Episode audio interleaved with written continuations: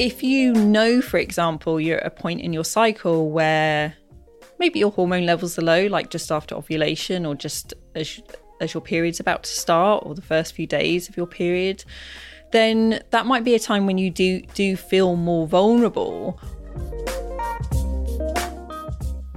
Hi everyone, I'm Hetty Holmes and you're listening to Hacking Happiness with Dose the podcast that explores what makes us feel good to get those happy hormones firing. My next guest is Maisie Hill, a highly qualified and sought after menstrual health expert with over 15 years of experience as a practitioner, coach, and birth doula. She's been helping women to deal with reproductive issues and balance their hormones since 2006 and has even been nicknamed the Womb Whisperer. Maisie created and launched her online membership, The Flow Collective, where she teaches and coaches people across the world so that they can improve their cycle based symptoms and start working with their hormones. She's also written two books Period Power, which became an instant bestseller and is also the title of Maisie's podcast, and Perimenopause Power, which she found time to write during the pandemic. I've been wanting to get her on for ages since I interviewed her at Sweaty Betty Live. I think it was back in 2019. So my wish has finally been fulfilled. I hope you enjoy listening to her speak as much as I do.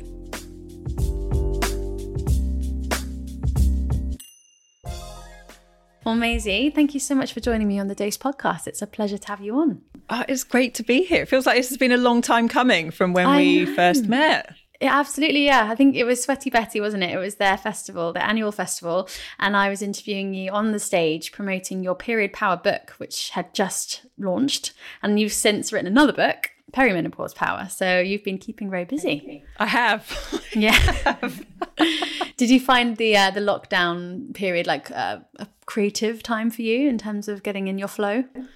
Yes, it did. It's interesting because, of course, I didn't realize when I signed my book contract for Perimenopause Power that I would be writing it during a pandemic with a four year old at home.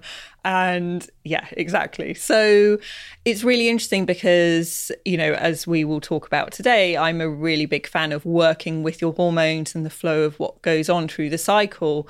But you know, when you have a deadline or when life is just going on, you can't always just like wait for your hormones to be in a certain state that is going to make you creative and productive. And I'm a real fan of using mindset and like managing our minds, thinking things on purpose that help us to feel emotions like creative or um, confident or whatever it might be. And that's what so much of my work is. So I really got to put those skills to the test when I was writing that book because I had to coach myself heavily to be able to do it because you know when I wrote period power it was also you know I wrote like I actually wrote I think 136,000 words the contract was only for like 70 so I basically wrote two books in one in four months.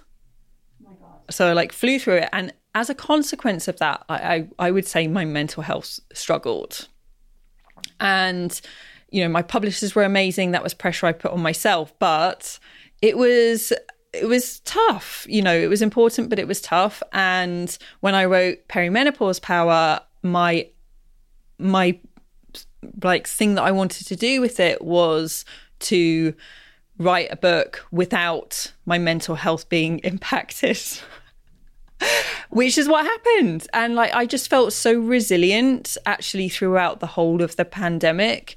Um, and, and I feel like that's really uh, a testament to the work that I do personally and, and also the work that I do with my clients too. So um, yeah, it was oh. it's been interesting.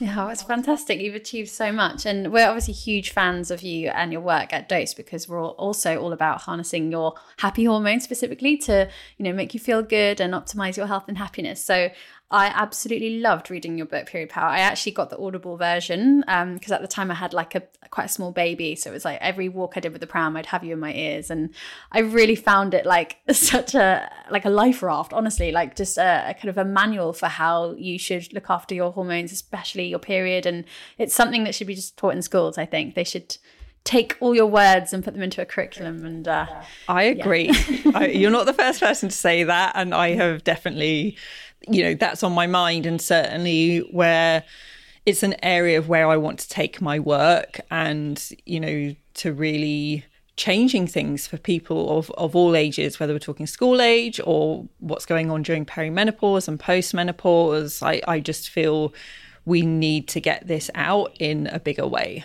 Yeah, absolutely. So I think you're familiar with the structure of our podcast, but we usually kick off with dopamine, which is all about like motivation, drive, productivity. Um, and I know that summer is a key season for all of those amazing things to flow.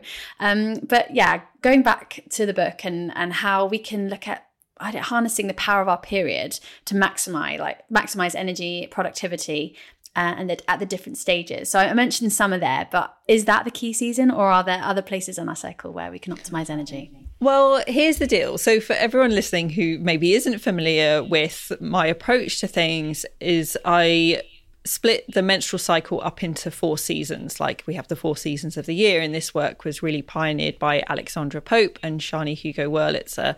And how that kind of pans out is that during menstruation, when you have your period, that's your your winter. And then as your period's finishing and in the run up to ovulation, that's your spring around ovulation is your summer, and when you're in the premenstrual phase, that's your autumn. And the timings of those seasons will switch and change according to your experience. So they're not set by dates. Um, and I like to think of being aware of your cycle as like knowing the weather forecast in advance. Okay, so uh, it can be helpful. It's not always the most accurate. Sometimes it's a bit different, but you know, if at the weekend it's forecast to rain, sometimes you can change your plans, but most of the time you can't, and you just have to be prepared for the rain.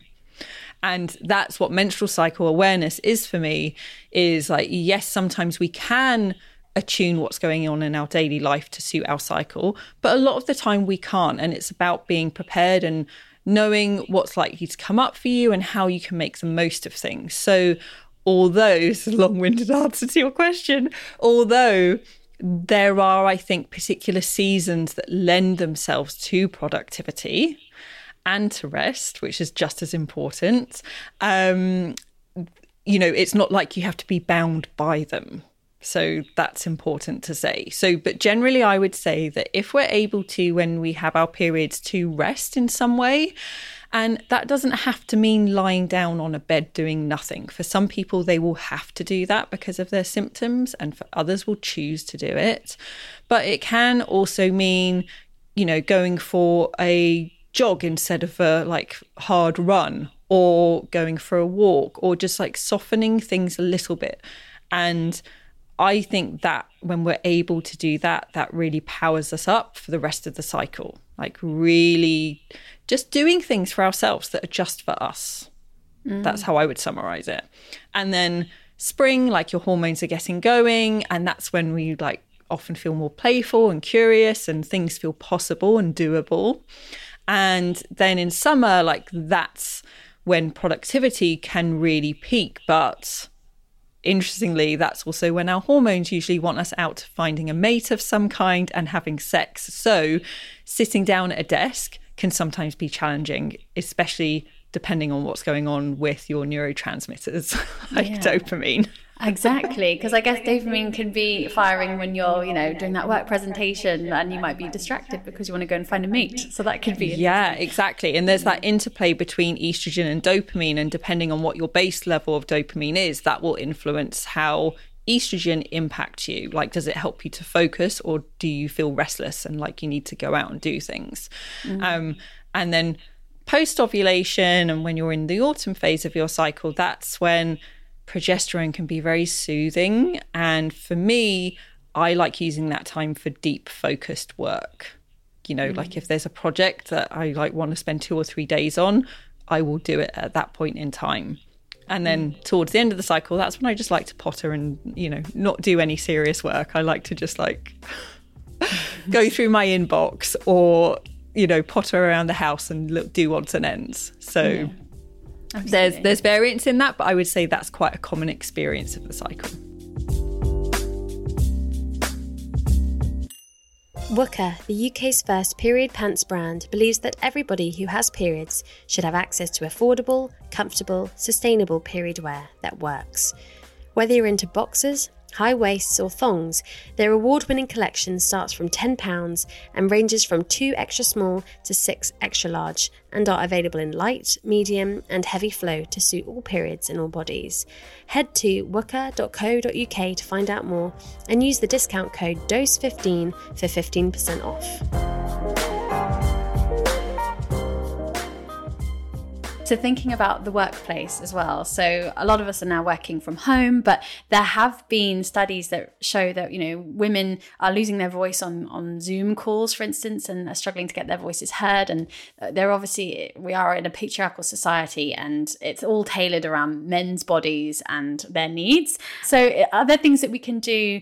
With our cycle um, to take control and subvert the power structures and in the workplace specifically? Yes, I think there are. And, you know, this is where really getting to know your experience of your cycle pays off because they're, you know, we all have our own unique experiences.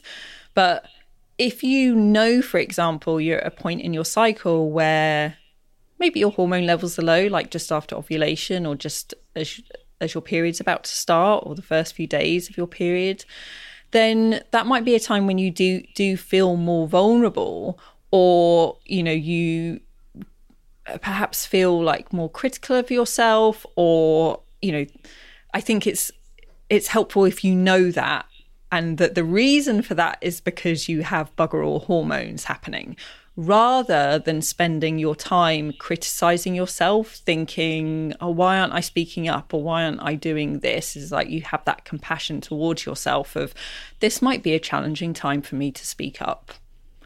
You know, and just that knowing that will shift so much.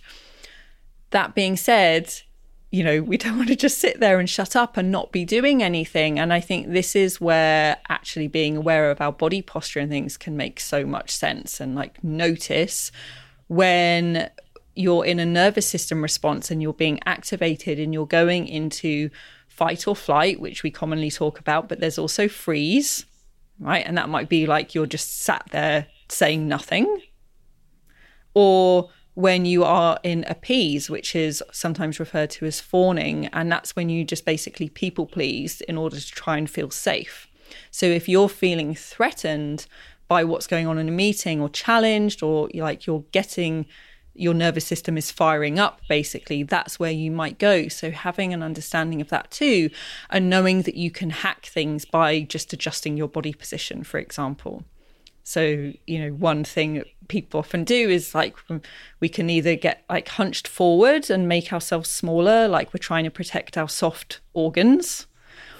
And, you know, that shifts what's going on for us hormonally in terms of the stress response. So, something that's very simple to do is just to lean back in your chair and like open up your shoulders and like maybe just lean on an elbow on the back of your chair I do it all the time. And it's just a great way of reminding your nervous system, like, hey, we're safe here, we're okay.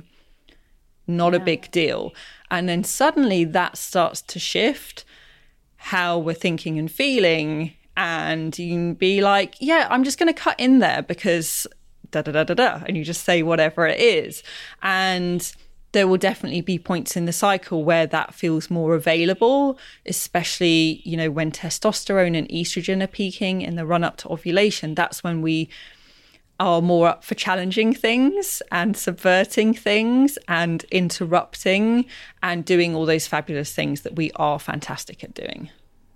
Yeah, that was a key feature of your book that I found really inspiring is because I've often realize that there's certain points in my cycle where I'm not as articulate in my speech as others. And that's actually down to hormones. It's kind of the, and you've got to, like you say, track where you are and, and kind of revisit that to see that there's a pattern. Um, but yeah, I just think, because otherwise you think it's you, like you say, and you kind of, this critical voice in your head starts to kind of playing up. And, but actually there is a reason for it. Yeah, exactly. And so, for example, just as a top tip for everyone listening, one of the things that I might do is, you know, if I'm booking podcasts or, or speaking things, you know, there's points in my cycle where my assistant knows, like, let's fill the days with those things because I'm on a roll and, you know, I have that verbal uh, recall and I'm able to do it really well. But there's other points in my cycle, like premenstrually, when I feel um, less able to do that at that level. So I might just say that I can do two that week and they need to be on separate days. Mm, no, that's a great and tip. I'm just conscious of what else I do on those days that I'm not taxing these parts of myself that I need to rely on in situations. Yeah. So, getting to oxytocin, our love hormone. So, we often talk about sex and relationships in this section. So, let's think about the pill because the pill is a is a big one for you, isn't it? It's kind of the reason why I think you got into this world, um, helping other people with fertility and menstrual health problems because you really didn't want to go on the pill as a child, did you? Or as a young teenager, you were quite against it? Well, I would say as a teenager, I wanted to go on it. Like, I wanted to be having sex. I didn't Yeah. want to have a baby. And I had horrific period pain. And, you know, that was touted as the option. And I mm. went for it. And it was good in terms of it gave me good levels of contraception. And it also took away the period pain. Not because it actually took away the period pain, because it stopped me from having periods, because that's how the pill works. It stops you from ovulating. So you don't actually have periods, you just have what's known as withdrawal bleeds. They're very different. And, but as a consequence of that, my mood tanked, my sexual desire tanked, and you know, like late teens, going into early 20s, in relationships, you know, and, but not actually feeling up for having sex, you know, beyond, I would say, like the early stage in the relationship where like oxytocin's going wild and, you know, you're in that real strong bonding, let's have sex all the time phase. But then after that, I was just like, nothing. Nothing, and I, and I just didn't feel responsive to things as well. And um, you know, there are different types of sexual desire. There's, you know, responsive desire, which is what most quote unquote females have. And then, um, oh God, I can't remember the other type of desire, but it's just like where it just comes out of the blue. I can't remember its official name right now. Um, and, and males are more likely to have that, right? Yeah. And, and females can have it too, that, you know, there is crossover. But I didn't even feel like I had that responsive desire. I just felt quite numb. And I think that would also describe my mood at the time. So, um, you know, and this is quite common, I would say, as as being on the pill. For some people, their desire will go up because they know that they can't conceive, so or they're far less likely to conceive, I should say. So, you know, it can people can have different experiences, but most of the people I speak to um, haven't really had a great time on it, or, or they haven't even really liked their reasons for being on it. Yeah, and there's a big trend kind of going away from the pill now. I mean, I'm finding the, the content that we are generating on on Dose, like people are really interested in knowing like how to come off it gradually and what other options there are if you don't want to have a baby. And I think a lot of it is to do with just getting back in touch with your actual hormones and not having like synthetic ones controlling what you're doing. I mean, I was on it for about 15 years. It's a long or maybe a bit less, but um I found when I was conceiving my first baby, it took a little longer. My second one, not so long. And I wondered if that was because of the pill, perhaps, because you have to get back in touch, don't you, with your cycle and yeah, and just get back to to na- your, the way nature intended. Yeah, and I think it you know it can take a while also for the cycle to return. Um, you know, some it's qu- quicker than others, but yeah, it can take quite a while for some people. And I think my general recommendation is if you're thinking of coming off it, particularly if you have a plan to start trying to conceive, probably come off it sooner than you think to give your body time to adjust and to start ovulating again and also to become you know topped up in all the nutrients that the pill depletes because this is widely known across the scientific literature that the pill depletes us of nutrients that are essential for conceiving and sustaining a healthy pregnancy so you know just for that i would say like come off it look at your nutrition, take some decent quality supplements, and really get your body ready for pregnancy long before you actually start trying. Okay. And so, also thinking about uh, ways of boosting sex drive naturally. So, working with your seasons. What what tips have you got for us there?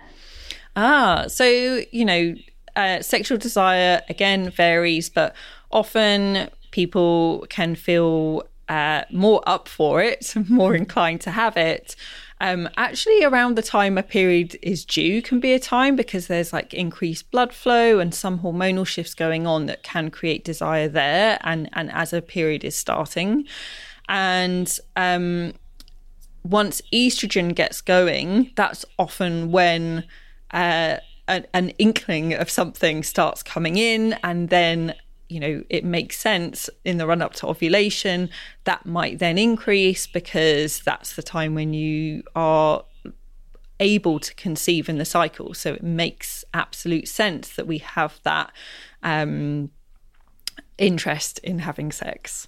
So um, it's that can go on. I mean i would say like when sexual desire emerges in the autumn phase of the cycle premenstrually you want to get it on it as soon as it can because often that desire doesn't linger around. It can just be quite fleeting. Um, so, yeah, there are variations there. But in terms of increasing sexual desire, my top tip is to think about things, think thoughts that create that desire because our biggest sex organ is our brain and like we can completely forget that and all the focus goes on our genitals and what's going on hormonally but actually you know when you think about if you first met a partner how did you think about them you would be thinking things all the time like oh my god they're so hot i can't wait to see them i can't wait to have sex with them and you're thinking all these thoughts that create desire and you can still think those thoughts about someone. Might be more challenging, like if you're just seeing their dirty laundry on the ground. yeah, that's kind of my life at the moment, for sure. Preparing for but Airbnb, oh, shit everywhere. but we can stimulate desire through how we think about the person that we want to be having sex with. Yeah. I find this really interesting because I've spoken to like uh, vagina awareness sex coach in a different podcast where she talks about the importance of getting out of the head and, and into the body because the more that we are in our head the more disconnected we become. But i kind of disagree because i'm with you that the more i use my brain and like have those thoughts like that's what gears me up. And i know it gears up a lot of people. So it's it's i don't know it's maybe it's just dependent on the type of person you are. I know that tantra is all about getting in your body isn't it? As opposed yeah. and, and i think like having that being plugged into sensory things mm. can be helpful because then we get more in tune with when we are experiencing desire. So, but you know, that can look like lots of different things. That can be, you know, having some nice dark chocolate and really savoring it and really enjoying it. Um, and, you know, it can be just like listening to things and just tuning into things with our senses but it's going to really vary because like i experience a lot of sensory dysregulation because i'm autistic. And so for me sometimes like becoming more attuned to my senses can be problematic. And again that varies according to the cycle. So i think the key thing is just whatever works roll with it.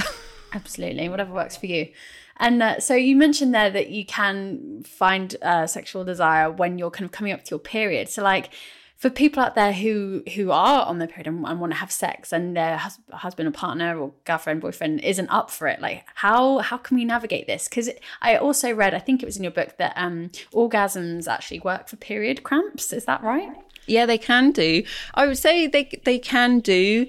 Some people particularly people with um pelvic pain and some conditions like endometriosis, sometimes orgasm can create more pain depending on where the endometriosis is, for example. So I, I wouldn't say for everyone, but yes, orgasm can help. And of course, orgasm doesn't have to come through penetration. Okay. And in fact, for most of us, orgasms don't come through penetration, they come through uh, clitoral stimulation. So, you know, that can be through masturbation, sex toys, you know, that I mean, I, I don't need to list the options. You can, everyone can be creative. You've all got your own preferences here. But yeah, there are options. It doesn't have to involve your partner, doesn't have to involve a penis, doesn't have to involve penetration of any kind. Yeah, nice. So, getting to serotonin, which is kind of like more of a general mood stabilizer that we often associate with things like sleep and nutrition. Um, let's think about like irregular hormone imbalances. How do we know if it is irregular or if it's just us, through like very normal throughout our stage of the cycle? Oh, such a great question. So, my take on this is that it's normal for us to experience variation throughout the cycle. You know, it's like our energy shifts, our mood, our behavior, those things shift according to the ebb and flow of our hormones. But I would say it's like, are you getting symptoms that are bothering you? You know, like some changes, they're like just part and parcel. Like, for example, um, once progesterone kicks in after ovulation, that's when you might notice yourself just slowing down a bit and just switching gears. Your digestion might slow down a bit and things change there. That's just the influence of progesterone. But if you're constipated for a week, that's a problem. Right. So it's just like seeing, like, oh, is this a subtle change? And I'm just noticing that. Or is this becoming a symptom? And certainly, if it's a symptom that is impacting your daily life in some way, then that could point to a hormonal imbalance, amongst other things as well. So, um, you know, there's there's lots of different ways of looking at that, but. Mm that's that would be my main thing is like if it's bothering you think of it as a symptom and see if that symptom appears um, on the list of hormone imbalances and they're all in my book Mm. Because there's that like negative kind of association with PMT, isn't there? Like this kind of stamp that that's when you go mad at that time of the month, and you know all these kind of old negative connotations. Like I don't know, in my family, there's this joke about like Bertha in the attic. Like that's when she comes out, like in the PMT phase, which is really like quite damaging and like not very helpful. But um, yeah, it's kind of it's getting over that, isn't it, and realizing that it's okay. We all have these sorts of fluctuations. Yeah, and for some people, they will be really severe fluctuations. You know, premenstrual dysphoric disorder, PMDD, um, is really quite common. And I think it's really underdiagnosed and often misdiagnosed. But that's really described as like an extreme form of PMS, and it can be very extreme. There's quite a high um, suicide risk with it. So, you know, for some people, it will be that extreme, and it will be literally like they're one person in the first half of the cycle and there's someone else in the second half of the cycle, uh, which is why it's often misdiagnosed as rapid cycling bipolar disorder. So, but you know, most people, I would say, have a different experience in the second half of the cycle, and that's for good reason. You know, the first mm. half of the cycle, your hormones want you out there finding your mate, having sex, getting knocked up. Second half of the cycle, your hormones want to keep you safe in case you are pregnant. So you are likely to have a different experience, and that's okay. Yeah. And so, if we are experiencing really chronic pain with our periods um, and we want to tackle it in a very natural way, are there things you recommend like aromatherapy or acupuncture? all of it really um, i mean i i came to this work because i had such debilitating period pain um, from the get-go really and that was my experience in my 20s when I came off the pill was really trying to improve the period pain before going down um, a surgical route, basically. So I tried lots of things and I ended up being qualified in lots of them. But for me, what really worked in terms of treatments, uh, so they're the ones that I like to recommend. They're also the ones I'm qualified in. So, you know, there is a bias there. But I would say Chinese medicine in terms of acupuncture and Chinese herbs. Um, there are Vigo techniques of Maya abdominal therapy, which is referred to as ATMAT. That's like a abdominal and back massage, which you are taught how to do on yourself as a self-care routine. Um, and nutritional therapy, like they are my top recommendations for working with practitioners. And I think it's helpful for people to know that there are kind of lower cost community practices where you can uh, pay a reduced fee. There's also lots of uh, colleges and universities that have these programs, and you can go and get reduced cost treatment at a very accessible rate. Um, so that's what I like to recommend. But you know, there's a place for ibuprofen, hot water bottles, hot baths, working with your cycle through all of the cycle. I just had one of my members in the Flow Collective share how her period pain has reduced so much and all she's done is track her cycle and work with her cycle. Like she hasn't actually done acupuncture or any of these other things, but she's had such a radical change in what her period is like. So even just tracking your cycle is an intervention that can make a difference. So thinking about sleep, um, are there certain times in our cycle when we need less or need more? Well, I mean, what I like to recommend to people is that there's a point in the cycle when progesterone is peaking. So that would be like five to seven days around that mark before your period starts. When sleep is easier and sleep is deeper, and we are more rejuvenated by it. And arguably, we need it more at that point in the cycle as well, I would say. So don't miss out on that opportunity to sleep. Okay. Because what then happens after that is your hormone levels drop as your period is about to start. And that's when people can struggle to fall asleep and stay asleep, and insomnia and night sweats and things become a problem.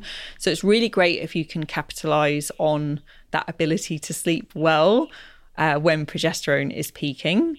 Um, and then, you know, in that first half of the cycle, that's when you might be more inclined to stay up late or to be going out and about doing social things. And that's also a time when appetite can be suppressed a bit and sexual desire comes up. And it basically all points to the behavior that I've spoken about of go out, find a mate, have sex. I love that. It's what it's all about, basically. It's why we're here. Um, which brings us nicely onto nutrition, because as you mentioned, you probably don't want to eat as much when you're looking for a mate, but maybe you want to eat a little bit more when you're in your winter, when you're feeling a little bit sorry for yourself.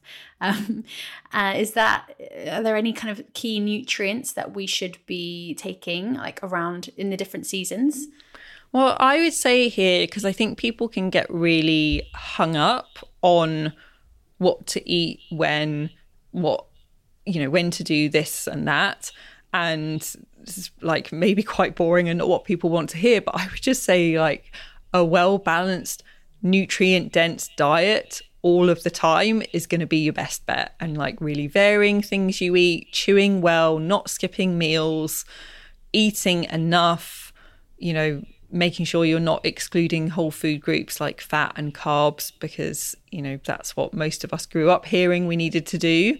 Um, and you know getting enough protein just enjoying your food as well. Like i'm like more keen to push that message rather than you should eat this on these days yeah. And I remember when I interviewed you before, we talked a little bit about alcohol and the link with estrogen. Can you talk to us a bit about that? Yeah. So, I mean, there's all sorts going on here, but, you know, just to keep it brief, uh, there are more details in the book, but, um, you know, your liver, estrogen is a fantastic hormone, but it's a hormone that we want to use and then lose. We want to um, process it through the body, and the way that estrogen is processed is via the liver. So you you know you don't want your liver being taken up with processing alcohol, um, and also alcohol is one thing that can drive estrogen imbalance in terms of having excess estrogen, which can cause all sorts of symptoms like uh, breast tenderness, bloating. I mean, the range of symptoms with high estrogen is high, including like mood stuff like irritability and rage. So um, and also, I think it's just not particularly helpful, particularly when you're premenstrual and maybe more prone to criticizing yourself, doubting yourself. You know, those things are possibly already existing. And then you add in a hangover as well, and you've got even more to have to deal with. So I think it's just kinder to ourselves if we avoid that. Mm, yeah, absolutely. And what about like thinking about shame in relation to the cycle? Because for too long, it's almost been a kind of nuisance, isn't it? A period. It's something that we have to kind of stop and and try and avoid as much as possible um, in conversation. So, like, what are some ways that we can kind of treat it less as a taboo subject? Mm. Well, it's really interesting because I do think things are shifting here, and and there is less shame. I do think it's showing up in other places though, but you know, to that, I think just really looking at our own stories and, you know, our first experience of our period and what was going on around us then and how has that like imprinted on our experience of the cycle. And also, you know, if your parents and family members are still alive, perhaps having conversations with them about what their menstrual journey has been like and their their uh, pregnancies and postpartum and the experience of perimenopause because that all then feeds into the experience that we have. So I think just being aware of what you're bringing to the table in terms of your own story and what's happened generationally in the family. That's really helpful. And just being, I think, practicing being okay with bleeding in the environments that feel safe for you to do so. So, you know, that might mean being upfront with a friend and and just saying, you know what, I'd love to hang out that week, but I think my period's probably going to be starting. So could we do it on this day instead?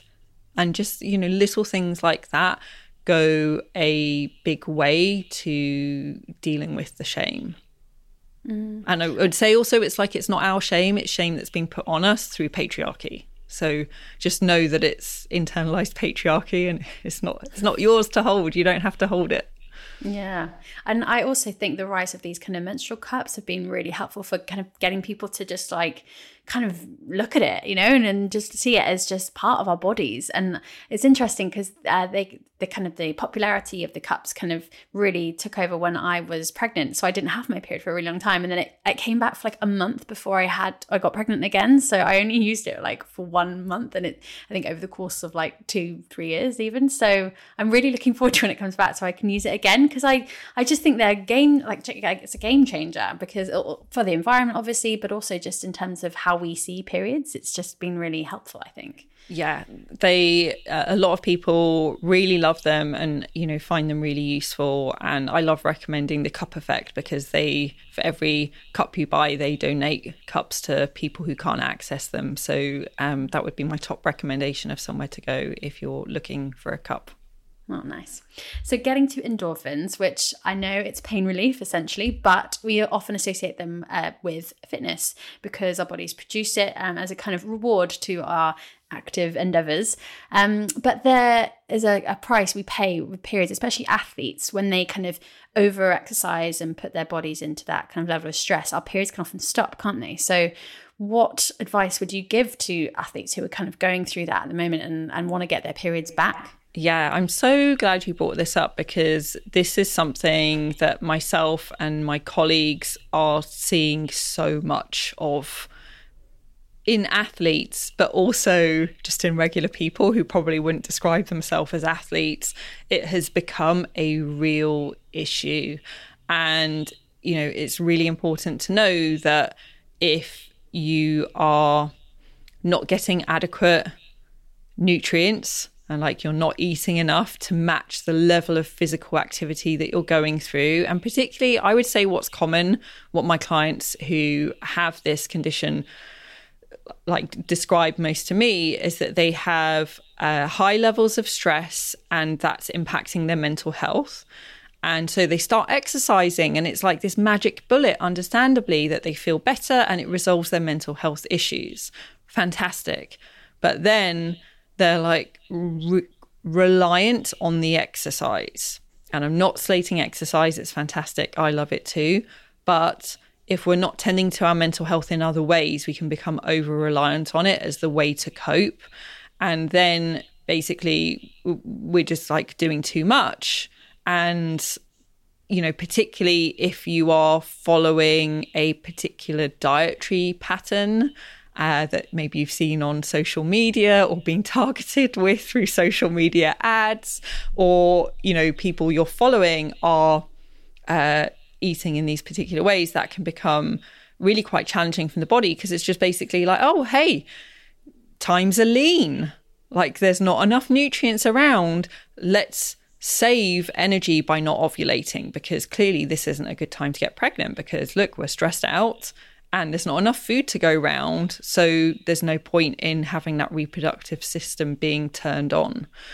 So that's what I see happening really commonly. And this is why a multifaceted approach. So actually, you know, because you, you don't want to like uh, take away the exercise, the thing that's helping someone get through when they haven't got other tools in their tool belt to use. So that's what I do with my clients is really help them to improve their mental health and to get their cycle back by looking at food and their attitudes to food, how they think and feel about their body, you know, all of these things. But, you know, you can get your your period back. It hasn't gone forever. Mm. Yeah, no, it's interesting you say because obviously exercise is is amazing for giving us that kind of that runner's high, that feeling of euphoria. But it's just when people overdo it, right? They take it to the extreme. It just it is a form of stress, and if you're already very stressed out, then you're just kind of yeah creating problems. Yeah, and I think it's it's interesting because what we think of as extreme can often prevent us from seeing how much we're exercising. Mm. You know, and often it's it's not what you imagine extreme is. It can mm. be far less. Yeah. And throughout the cycle, we obviously, um, like you mentioned before, we have our, our, hormones will vary. So, like you know, testosterone might be more prevalent in other seasons than others, and and this all impacts um, our athletic performance, doesn't it? Like our flexibility, our endurance, and we're seeing a real rise in um, kind of fitness being tailored to your cycle and where you're at with that. So, are there different stages of our cycles when we are more like I don't know, in a better position to do some running or then like a barre workout or yoga or Pilates. Yeah, again, I wouldn't want to get too prescriptive with this because I think no. the main thing is like you are in tune with your own body and uh, tailoring things to suit where you feel your body is at. Um, but I think, you know, going a bit softer around the time of your period can be helpful. And then, you know, getting things going. I think, you know, it's typically known that in a run, up to ovulation, that's when you might be more likely to hit your personal best and to kind of push a bit and to like amp things up a bit. And then I like to think of the premenstrual time, the second half of the cycle is just maintaining the stuff that you've achieved in the first half instead of, you know, as humans, we always want to go harder and go more and keep going.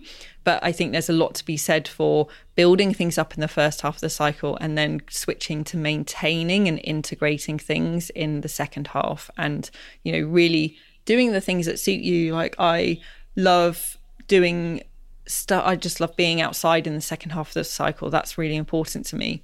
And in the first half of my cycle, like there's this key point where I feel like I'm entering my summer where I just get the urge to do handstands and I just want to move my body in really freeing ways that, you know, probably in the second half of my cycle be like, oh God, we're not doing that.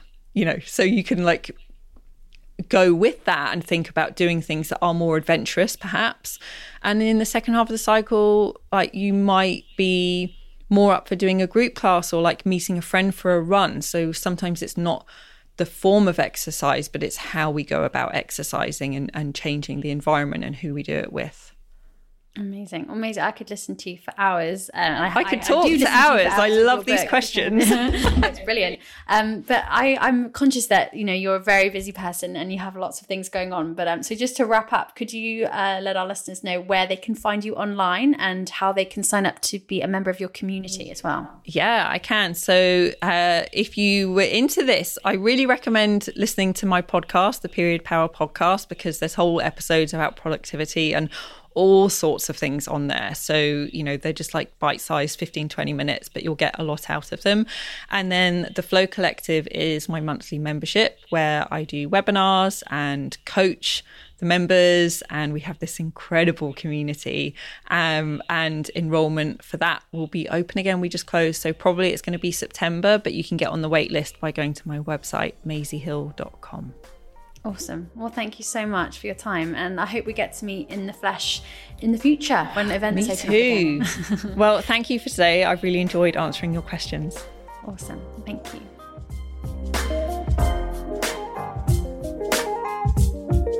If you have any questions about today's podcast, please drop us a line at hello at whateveryourdose.com.